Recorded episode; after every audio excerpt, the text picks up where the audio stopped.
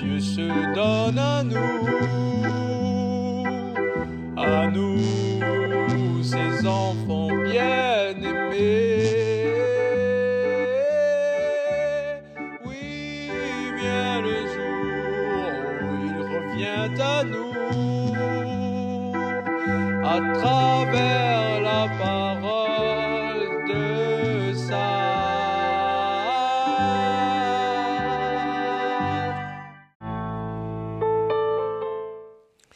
Bien-aimés dans le Christ, le monde actuel, l'humanité a tant besoin que son cœur, que son intelligence soit ouverte à l'intelligence des Écritures, car c'est le fondement, car c'est la fondation de la vie issue sur cette terre, l'Écriture.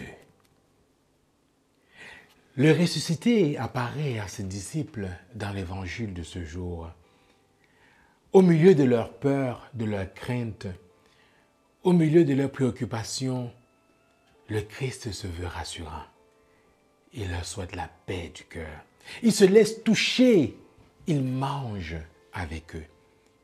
Notre monde actuel n'est-il pas aussi pris dans des peurs, des craintes, au milieu de nombreuses crises, au, au milieu d'une pandémie, des crises de toutes formes à la manière du Christ, nous sommes appelés à nous asseoir avec les hommes et les femmes de ce temps, à les rassurer, à leur souhaiter la paix, à leur donner un message de paix, à nous laisser toucher, car en nous touchant, ils pourront toucher le Christ.